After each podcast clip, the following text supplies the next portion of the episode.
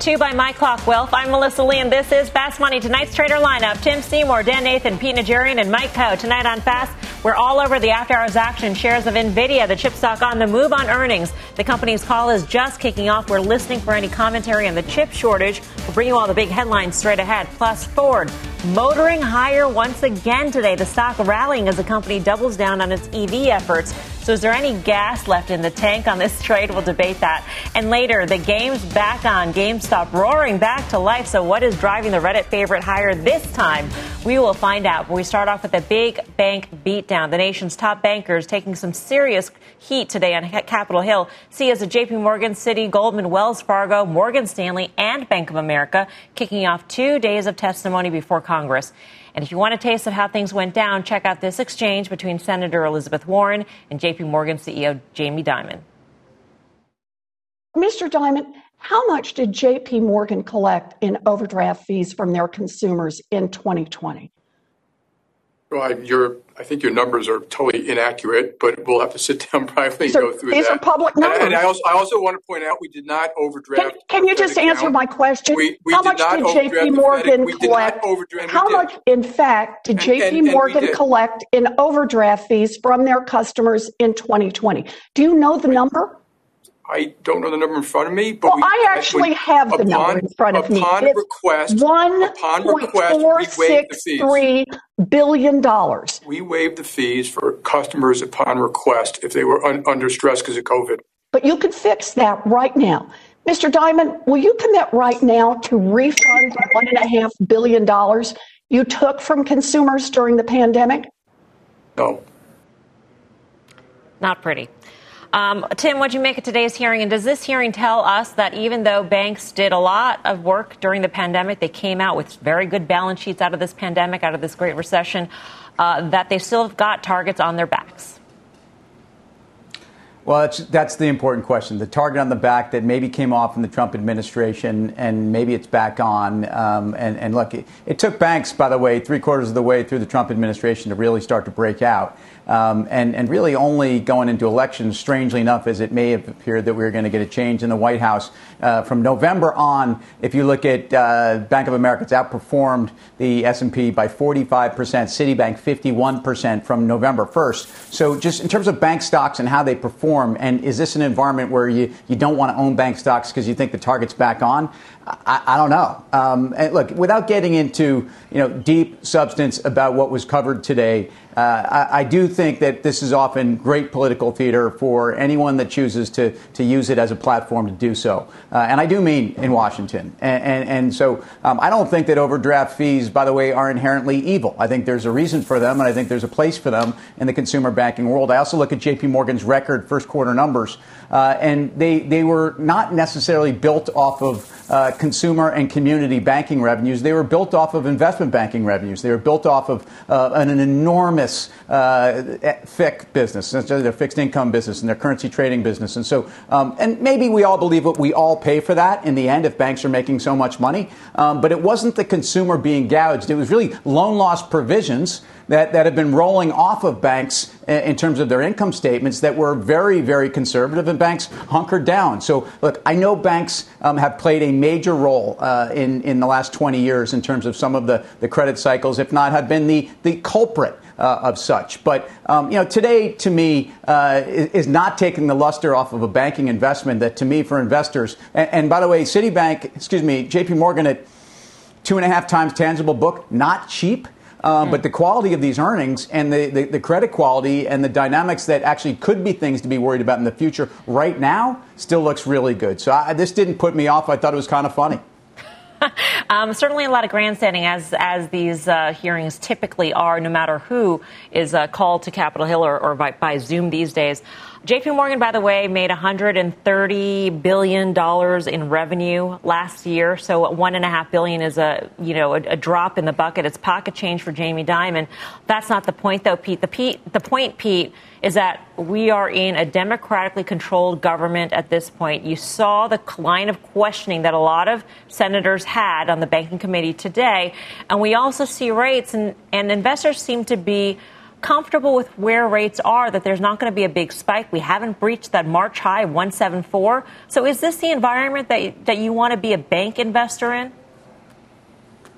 I think so, uh, Mel. I've been in the banks for a long time, and I continue to want to hold on to them. I still think many of them trade very inexpensively. I think, to Tim's point, you look at J.P. Morgan and where it trades versus tangible book. Yeah, that one feels a little bit stretched, but I think it's because of the quality of what J.P. Morgan represents. And I think, you know, when you go across and you look at the banking industry, I think that the, the, the folks that are at home and those that are, are watching the markets day in and day out have a much different view of the banks than certainly what we are seeing up when uh, Tim said political theater. It is theater. These guys just want a grandstand in terms of everything I see, where they're just sort of trying to put out a point to everybody. And, and, and I don't know that we're buying it. I'm not buying it. I think that the banks have done an amazing job ever since, obviously, the financial crisis. We've been watching and focusing on the banks and looking at their balance sheets, and they, they had to show us all of their cash and everything else and the dividends. We've gone through just about everything. We've gone through it to the point where I think we know just about everything about every one of these banks. And to to the another one of Tim's points, I'll tell you what, I totally agree with him. Is I don't know that I see any kind of gouging going on. I, I, I, don't. I haven't witnessed or seen anything like that. As a matter of fact, the investment bank side of things and what they've been able to do and the execution just shows me just how well and fine tuned these banks really are these days. And that, that goes from Bank of America to Citi to J.P. Morgan to Wells Fargo, which does have some stumbles once in a while. But I like these banks still very much so, Mel. So far, to defenders, to investors in the banks. Mike Khouw, where do you stand? Yeah, I mean, I'm just curious when the last time we saw banking executives or any executives for that matter asked to come down and speak before Congress so that they could get a pat on the back. That doesn't happen. It's always going to be polemical kinds of conversations like the ones that we saw today. And of course, you you referenced the size of the fees that she outlined. The 1.463 billion, I think, was the number that she threw out. It's interesting because a lot of us look at financial statements. I hadn't picked that one out. I'm not exactly sure where she got it. There's a lot of numbers on big bank uh, financial statements, as you w- might well imagine. But I think it's important to remember that we're talking about a bank that has north of $3 trillion in assets, probably just shy of $2 trillion in deposits. That might be another way to kind of think about what the scale of those fees are if they were in fact accurate. Uh, they're still pretty pretty small. And of course, you know, this is not a situation we shouldn't, as I think Tim alluded to, have a situation where there is no penalty whatsoever for something like an overdraft. Now, whether or not there was gouging, I don't think there was. One of the things that Jamie Dimon did say was that if somebody asked for forgiveness during this period on that, that they were granting it. Um, now, of course, they probably weren't advertising that as soon as you logged on to your account every single time because otherwise those numbers would probably be much smaller still. But I think that's an important thing to remember as well. Yeah. Uh, Dan, where do you stand on the banks at this point? Yeah, I think these guys laid it out pretty clearly. I, I mean, what happened today was a bit of a joke. Um, when you think about these banks going forward for the back half of 2021, I, I mean, Tim referenced the outperformance since November. Um, the XLF, the ETF that tracks the banking sector, is up 27% year to date. That's more than um, double the performance of the S&P 500. And I think it's important to go and look at that, you know, that valuation that Pete and um, Tim just mentioned on J.P. Morgan. Obviously, at very near all-time highs here, but two and a half times tangible book, you could look at any of its money center peers and just say, hey, listen, there's a gap to kind of be filled there if we're going to continue with some of the trends that are beneficial to these franchises. I'll just say this, though, for the back half of the year, we are likely to see a massive deceleration, at least in some of the investment banking activities that have driven a lot of the performance over the last um, year or so. And then the rate situation is a really interesting one here. You know, Mel, you just said 174 was that high. Well, let me tell you, that low, that morning in the 10 year U.S. Treasury yield that we had on the April jobs number down there at 146. Here we are. We're kind of in the middle of that range here, and I don't really see this the tremendous um, impetus for rates to go much um, higher right now. And I'll just say this, you know, we think back to 2013 and 14 when we had the so-called taper tantrum when the Fed was considering tapering uh, quantitative easing. Well, ZIRP, their move off of zero interest rate policy, came far, far later here. So, you know, the whole idea that maybe rates overshot to the downside. The Fed did lower Fed funds to basically zero a little more than a year ago. Um, and here we are at 1.5%. Maybe that's where we should be. And maybe that doesn't really benefit the banking sector in the back half of the year if we're not going to have tremendous upward pressure on rates. Yeah. How do you think about rates and the importance of rates to banks, Tim, at this juncture? And, and with the backdrop also that investment banking was really juiced up by the SPAC boom and all, you know, uh, corporate issuance, et cetera, et cetera, that happened during the pandemic. It happened during, you know, the first quarter in particular, uh, you know, maybe a, a little bit over into the second quarter, but it's probably not going to be replicated given the SEC crackdown on SPACs. Well, yeah, these, these comps are going to be really tough. Yeah. But um, I think there's two reasons banks move on rates. Remember, banks actually struggled as stocks struggled under uh, a higher rate environment because overall it was a risk off environment, and these were the best performing stocks, as we've all pointed out. They've outperformed. Why wouldn't they get knocked down a peg when people are running for the door? Um, that was kind of part of the move. Yes, uh, net interest margins, and look, people that never thought to follow the 210 spread suddenly got very fluent on the 210 spread. And, and yes, the, the, the curve has steepened dramatically um, off of the lows of COVID, as it probably should. But, but I, I, I, just think that we, we also said early in COVID when banks were underperforming, we'd, we'd have these battles on the desk, I know, and they were always friendly battles, of course.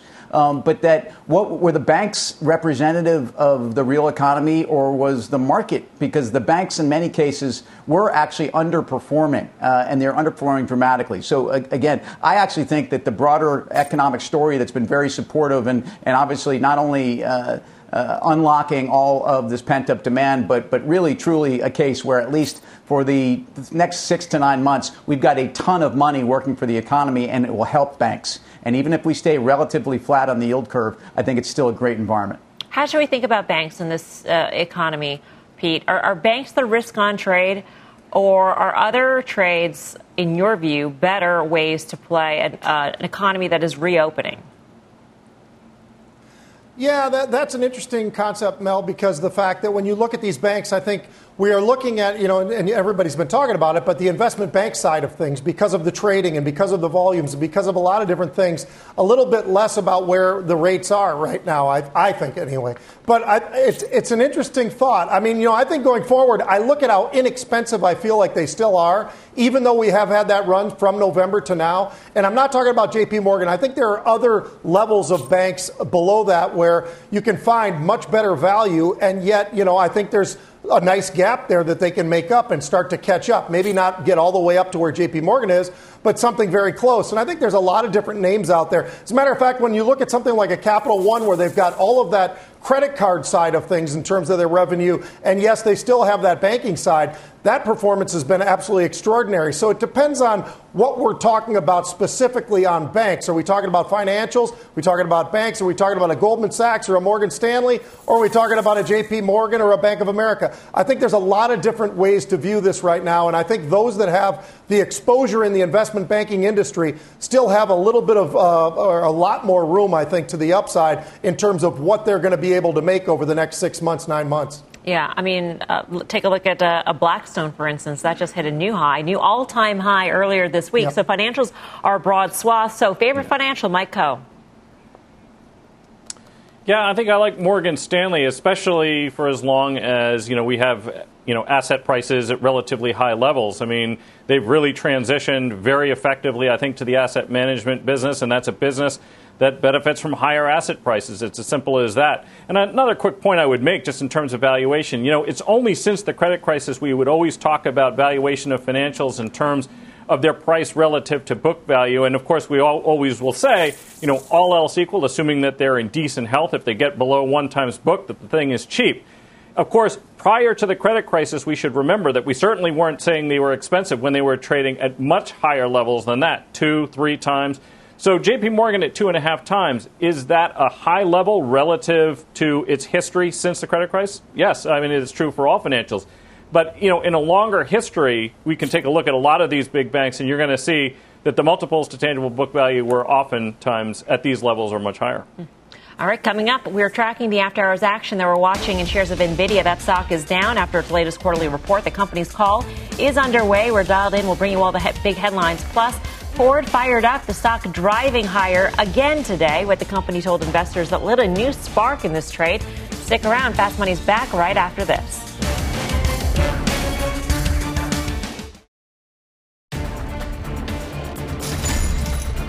Welcome back to Fast Money. We've got an earnings alert on NVIDIA. Shares on the move lower by about one and a quarter percent. The company's call is now underway. Let's get to Josh Lipton, who's got the details. Josh.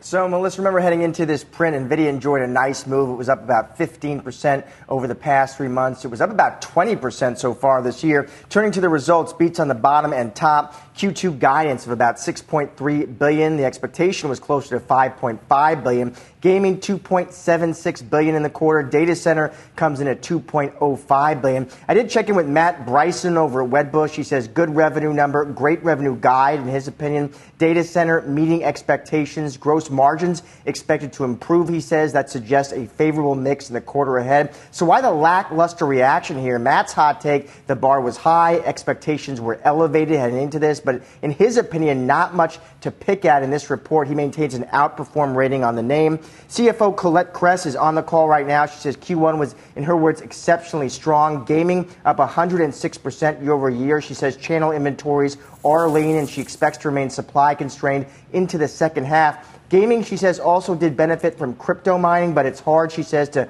determine to what extent. Data center up 79% year over year. Strong demand, she says, from the big cloud vendors. Back to you all. All right, Josh, thanks. Josh Lipton. So the line items were good. The, the guide was good for the current quarter. Pete, is this your opportunity for NVIDIA? on a little bit of a pullback. Maybe Mel. You know, I, I like this name so much, but you know, I've always uh, been a little bit apprehensive because of the PE that it's always traded at, which is an incredible PE relative to most of their peers. But their growth absolutely stands up. It seems like every single quarter on the delivery, and now they're talking about this guidance being very strong as well. So at some point in time, what I really like going forward, though, would be this four for one split that they've continually that's that hasn't gotten answered yet. But at some point, we're going to find out whether or not that's going to happen. And if so, Mel, I think that gets a little bit more appealing to somebody like me, who on a stock like this, I like it, but I want to be able to trade options against my stock position if I do it. And it gives me that opportunity at, a, at an easier level than what we are trading at right now. Yeah, Dan, Nvidia, where do you stand? You know, I think Josh laid it out pretty good. I mean, this, the stock had a rip right into this print here. It's outperforming the S&P. It's outperforming the Nasdaq. It's outperforming many of its peers right now. I, I think you know Pete mentioned PE at 46 times. I, would point to the price to sales. I mean, this thing trades about 17 and a half times um, expected 2021 sales. This is nearly a 400 billion dollar market cap company. This is a very cyclical business. We also looked at those line items. You know, it seems a lot like some of the growth areas that they had data center, gaming, crypto um, back in 2017. Obviously, the supply constraint is probably keeping a cap on some of that guidance, but it seems kind of fully valued here. It's very near that prior high from a couple months ago, near about 650. So I suspect it's going to remain range bound. There was nothing in that quarter that should break it out, in my opinion. But if you like the story and you think things get get heat up uh, a little bit in the back half of the year when supply comes back online, then you probably want to buy this thing, um, you know, kind of you know, back towards those levels where it was a week or two ago. You mentioned price of sales was around 17. Yes, ma'am. 17. You know, I mean, in, Intel's where, Tim? Like three? So here's the ultimate would you rather, because this is a value versus a Momo, right? Intel or NVIDIA? Well, here. Yeah, and this this is a tough one for me, and I'm glad you asked me and I didn't ask myself, right? so, um, although I'm not as bad as Grasso, and we all know that. So, so look, um, the, the, the bottom line here is though that gross margin at 66.2% is moving higher. Um, and again, they're, they're in high margin chips and, and they're in exciting growth areas. I think the bar's high. Um, but I look at the stock that topped out on that blow off top for the NASDAQ on September 2nd. Uh, everybody pointed out that it rallied almost 18% in six sessions. Um, you're buying weakness on this. This stock's been consolidating. I think uh, that, that the 79% in data center, 106% in gaming, um, and the strength of their business. We forgot, we haven't talked about the integration of, of, of ARM, and I think there's a lot there. So I'm not someone that chases valuations often, but this is one that's growing into that valuation. I actually like it more than I did back in September, that's for sure. Wow. So you like NVIDIA? Yeah. Wow. Yeah. And you own Intel, yeah. though. Do you own NVIDIA? Yep. Okay. I, apples and oranges. Right. No, but, I mean, but you just picked a child that you stories. like better than the other kid, but you know that's that's well, fine. Don't, look, I have two at home. Fortunately, they don't watch Fast Money, um, but you know they might start to wonder. So. I know. Um, Mike, uh, it is a pleasure to have you on the full panel and not just for Options Action. So I will give you carte blanche Intel, NVIDIA, or a, a chip stock of your choice. Yeah, so I mean, Intel is really the turnaround story, right? So that's the there's a, a, reason why it trades at such a big discount to Nvidia, and Nvidia is at the forefront, and not just of something like gaming or just something like crypto. They're at the forefront of a lot of things, and of course, when you have a business that's a little bit supply constrained, that suggests that the demand is there, the pricing power is there. That's built into those margins, and the margin expansion demonstrates that. They've got what people want, they've got what people need in a number of sectors, all of which are growing, and I think that's the reason that you have this high valuation. We've seen this in several high flying stocks that have reported over the past couple of weeks that they're getting up to prior highs. It's just a tough level to break out from. But I agree that the stock didn't trade lower. It's going to struggle to get through that 648 high, I think, that we saw in mid April. But I think there's a chance that we get through that, and if we do, uh, I think we could see substantially higher prices. And I would just quickly point out, since I do tend to look at the options, that actually options premium were coming out of these names, even going into earnings, it was implying only about a 4.2% move. So it did seem like the options market was anticipating that it was going to struggle here a little bit. But that's an opportunity for people who want to take a risk measured way to get long because the options have gotten cheaper, and that might be the way to play it for the upside. All right, we're just getting started here on Fast Money. Here's what's coming up next. Revved up. Investors putting the pedal to the metal on shares of Ford today. But is there more gas left in the tank? Plus, Amazon, Exxon, and Icon. All three making big headlines today. But which one hits home for the traders? We've got that and a lot more when Fast Money returns.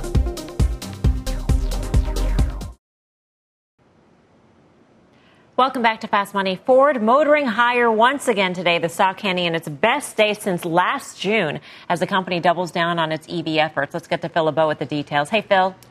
Hey, Melissa, I love that chart because at 1390, where Ford shares closed, that is real close to going over $14 for the first time in five years. Five years since they've been over $14. And here's the reason why. The company held its capital markets day today and outlined an ambitious strategy when it comes to electric vehicles, investing 30 billion through 2025. That's an increase of $8 billion from its previous commitment.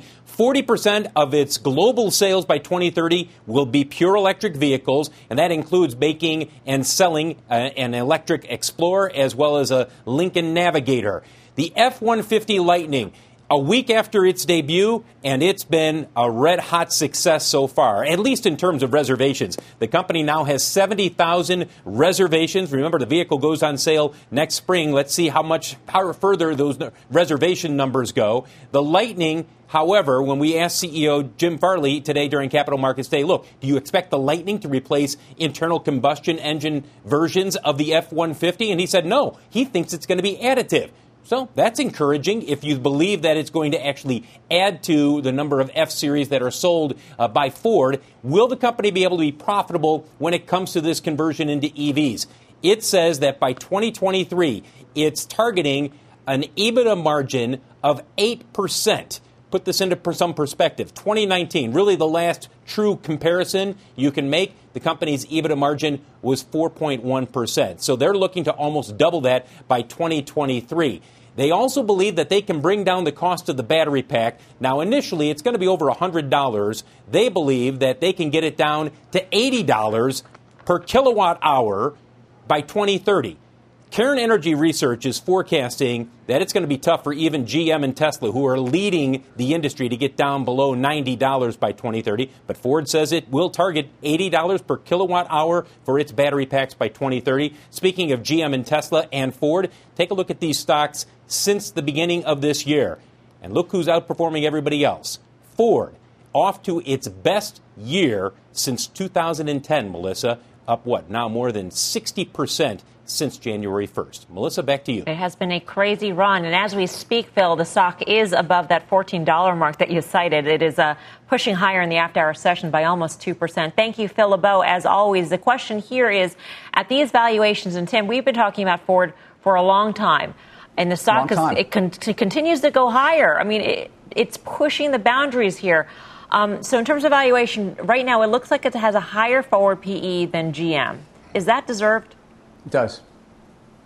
Well, the EV business, um, again, that gross margin that was discussed by Phil is something that's impressive. Again, the, the fleet and the strength of the F 150 the Lightning. I mean, one, once they made this announcement, once they, they talked about price points between forty and fifty thousand dollars that, that are very realistic. And again, I, you know, Tesla has had trouble hitting their mark on, on some of these numbers. Um, I, I, think look the, the beginning to goose up the multiple and give it anything according to EV is it's it's the same exercise that I'd like to do whether we're talking about Disney and, and a Netflix streaming multiple or, or as you you know you get into Walmart and an Amazon e-commerce multiple. We're talking about legacy players um, who have great businesses and have never been run better, and that's part of the key for me at Ford. This company's never been run better and more profitably, um, and and not necessarily running in segments and in geographies where they make no sense. So you know, the, the the dynamic here: Ford, fifty-five billion dollar market cap. Tesla, $600 billion market cap. I, I, realize apples and oranges. And again, Tesla folks should be coming out there and saying, we're not a car company. Well, Ford is a car company. And it's an EV focused car company, more so on some level than GM, who's also an autonomous hydrogen fuel cell commercial. And, and I think, you know, if people want more of a pure play here, um, that's why they're choosing Ford. You know, what's interesting about this chart, and I didn't realize this until I was looking at the charts this afternoon, is that, you know, GM hit its all time high, record high, just about a month ago or so, a month and a half ago. Ford's last all, Ford's all time high was decades ago. Decades ago. So what does what does that tell you about Ford, Mike? Does that tell you anything about where the stock should be today? Well, I mean, let's just take a look at it a Sorry. couple different ways. I mean, if yeah. you believe that there's uh, sorry, were you talking to Tim or to me? Mike, Mike. If you're just talking about brand loyalty, uh, obviously they have some. I mean, an important thing to think about. So they have focused on SUVs and trucks. If you make a transition to electric vehicles, this is actually a particularly strong category for the use of electric power. There's a couple of reasons for that. For one thing, the margins on those things are substantially higher, so they have a lot more to work with if you use a 100 kilowatt hour battery and you're paying $100 a kilowatt to get it, that's $10,000 component cost in the construction of a light duty truck. And by the way, the best vehicle sold in the world is the F 150 light duty truck that Ford sells. It's trading about 10 times next 12 month earnings, probably nine times full year 2022 earnings. I mean, that obviously gives you a little bit of a floor. As you point out, this is a company that had a $60 billion enterprise value 10 years ago. And they've al- already demonstrated that they can build a good electric vehicle with the Mustang Mach E. So they have the technology, they have the strategic focus. They're putting a lot more capex into their business than companies like Tesla are. And that's not to say that you should short Tesla, but certainly if you're looking at the entire space, then you should be thinking about this company. And besides which, when we talk about the legacy automakers as just being a pure auto play, Tesla is not a pure auto what's to prevent a company that's putting, you know, we'll call it $6 billion in potential capex into their business not to expand into other areas that have a closer affiliation with things like energy? To me, Ford is still, despite the fact that it's had a strong rally here, a no brainer. All right. Our next guest says Ford is sending a convincing message to the street that it's ready for the future. Colin Langan is a senior auto analyst at Wells Fargo Securities. Colin, great to speak with you.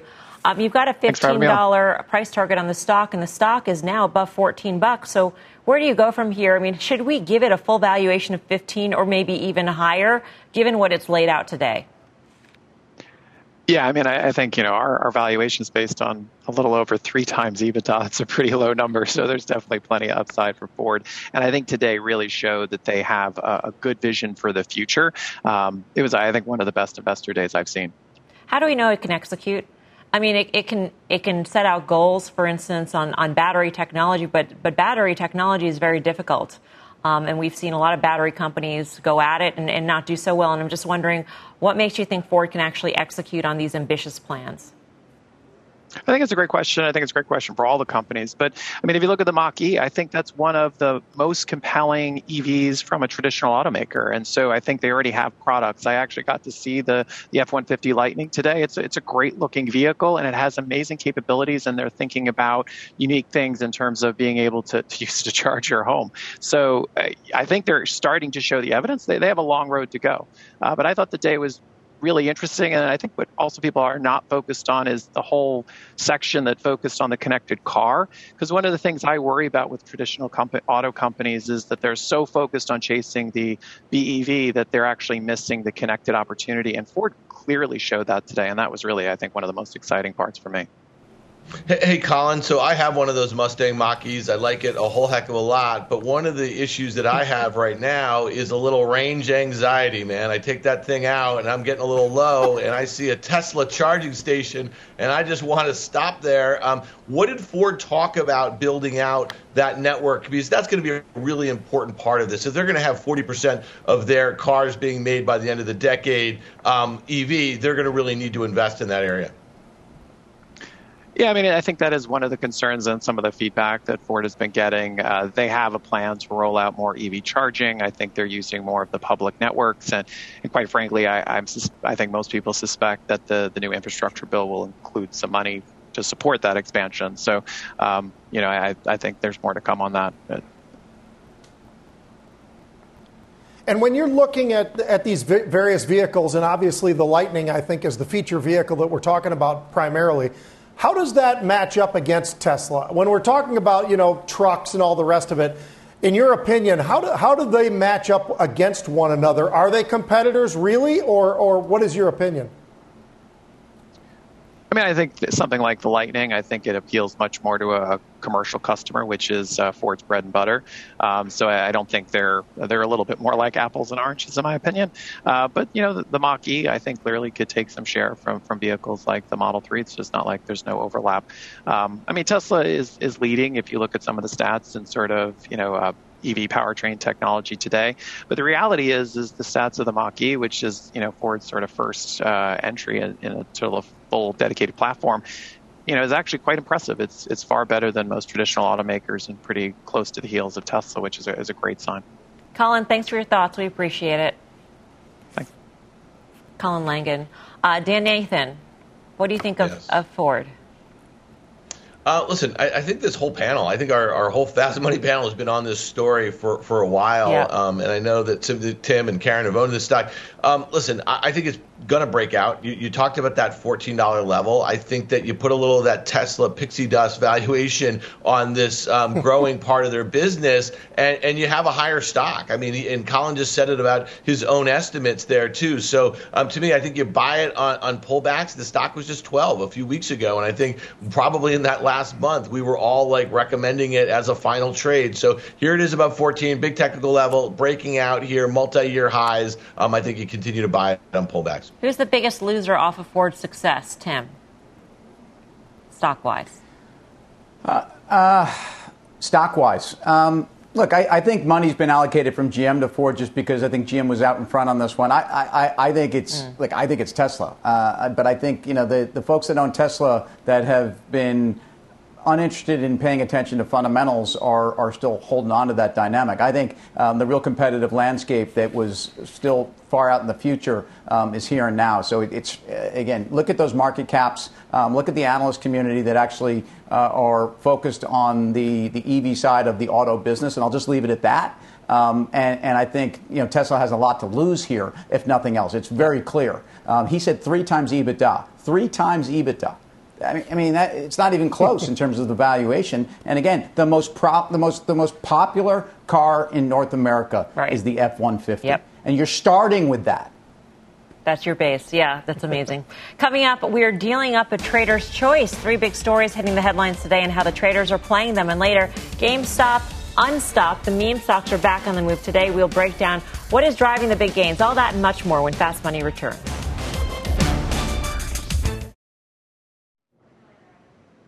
Welcome back to Fast Money. Time for a trader's choice. We lay out three big headlines. The traders pick the one they want to trade. So here we go.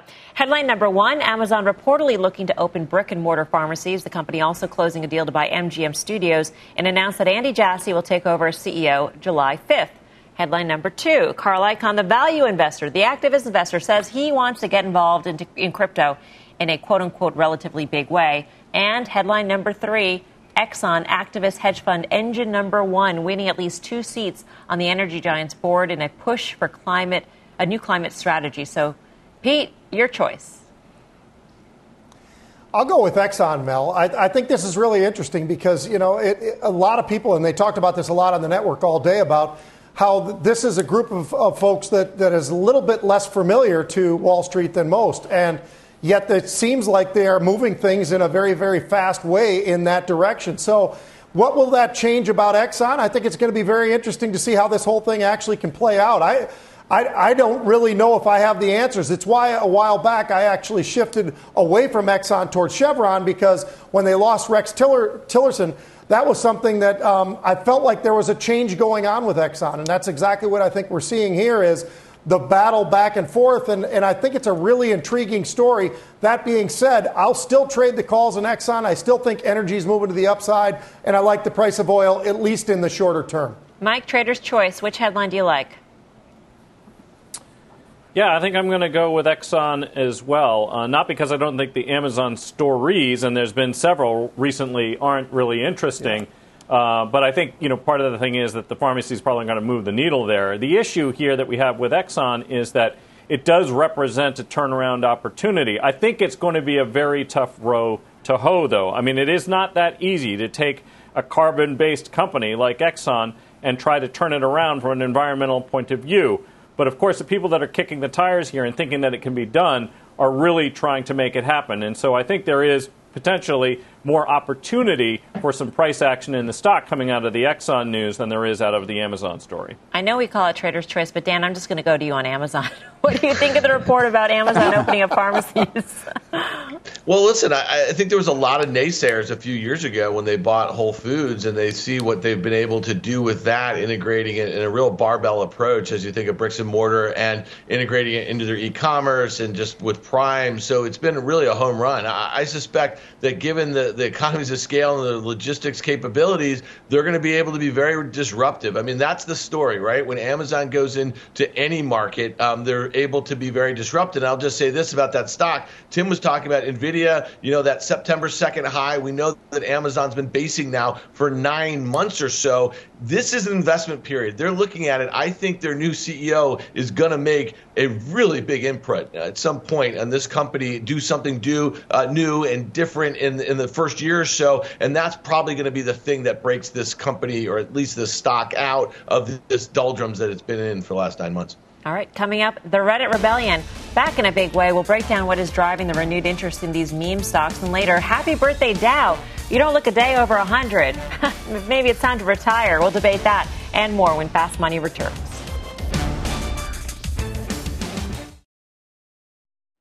Welcome back to Fast Money. It is time for GameStop. The Wall Street Bets favorite jumping nearly 16% today to hit its highest level since late March. And Mike spotted some signature uh, day trading activity in this name in the options market. Mike, what'd you see? Yeah, if volatility is what you're interested in, look no farther than GameStop. So, less than 2% of the non penny stocks in the Russell 2000 have implied volatilities over 100. The forward 30 day volatility for GameStop is 170%. Right now, the options market is implying that this stock's going to move 11.5% just by Friday. So today we saw about 2.7 times the average daily options volume, which is already high. That puts us at about 350,000 contracts total. The most active options were the weekly 250 strike calls. Those were trading for around 14 bucks, and buyers of those are obviously betting that the stock can finish the week well above that strike. And all of the activity that we were seeing was really short dated. So whether it was calls or puts, and nine out of the 10 most active options were calls, they all expire on Friday. And much of this stuff was actually being intraday trading. So uh, it seems like the Reddit rebellion crowd is back with big force in this name. Yeah, well, GameStop isn't the only meme stock that jumped in today's session. Check out some of the other Reddit favorites: Express, AMC, Bed Bath and Beyond, Skillz, also soaring. AMC got an upgrade today to a hold rating from a sell rating, so that juiced that stock. Um, you, Tim, as you take a look at these boards, do any interest you at this point? Because for some, the stories have changed. I mean, for GameStop, it's a deeper involvement by Ryan Cohen. For AMC, for instance, it's a number of capital raises that have strengthened its balance sheet. Come on. I mean, broken company before. Why, you know, look, I the fact that the short interest dropped and you had people squeezed. You know, look, GameStop's only up 4, 4,910% this year. Um, I mean, why not go a little higher? I, none of it makes sense. Look, no, I'm not buying. And and uh, um, at me all you want, but but the, you know Ryan Cohen's had phenomenal success, and maybe there's something to turn around. It's a 17 billion dollar company that doesn't make money. Um, it's in the price, uh, even if you get a turnaround. So no, I'm not chasing AMC. Uh, good for them. I like going to the movie theater, um, but that was a dying business before. I bet he likes the popcorn. Uh, Dan, Tim didn't take my bait do. Did not take my bait. he did not. well, you know, story's changing. I, I know the story's not changing. I think it's really important to understand that their sales are expected to be down this year 45% from their peak in 2017, 2018. And to Tim's point, they do, they do not make money. So they have one asset here, and that is that short interest versus, right, their uh, market cap here. So they should be selling stock to those investors who want to buy their stock every single day and putting cash on their balance sheet. One man is not going to transform that company, but a cash hoard could. Um, but really, you're just going to be staring at a pile of cash in an unprofitable business, and they will need to pivot. All right. For more options action, be sure to tune into the full show. That is Friday, 5:30 p.m. Eastern Time. Coming up, we are celebrating a very big birthday, but one of our traders says the party is over. We will explain when Fast Money returns.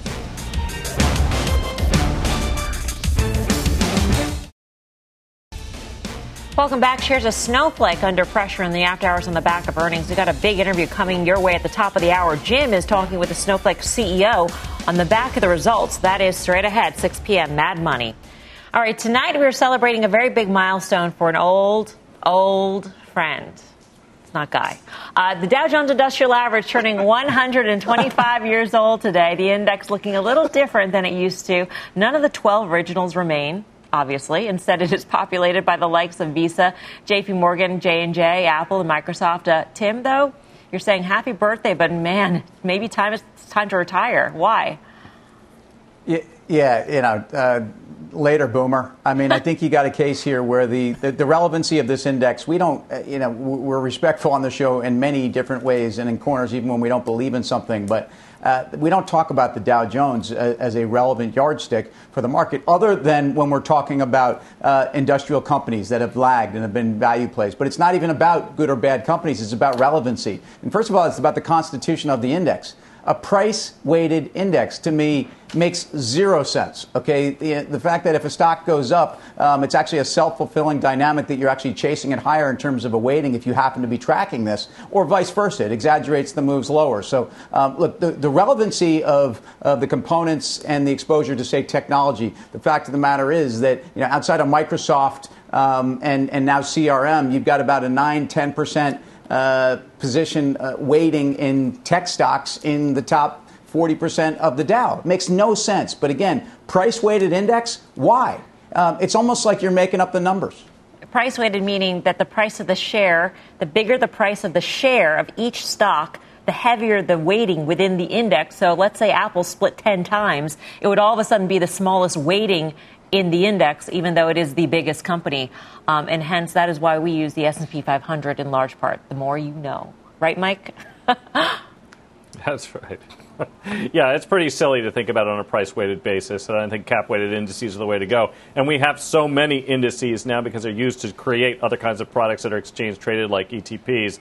So there's no real need to uh, focus on this. And I, I don't wouldn't mind if it retired. All right, still a milestone for the Dow Jones Industrial Average. Up next, your final trades.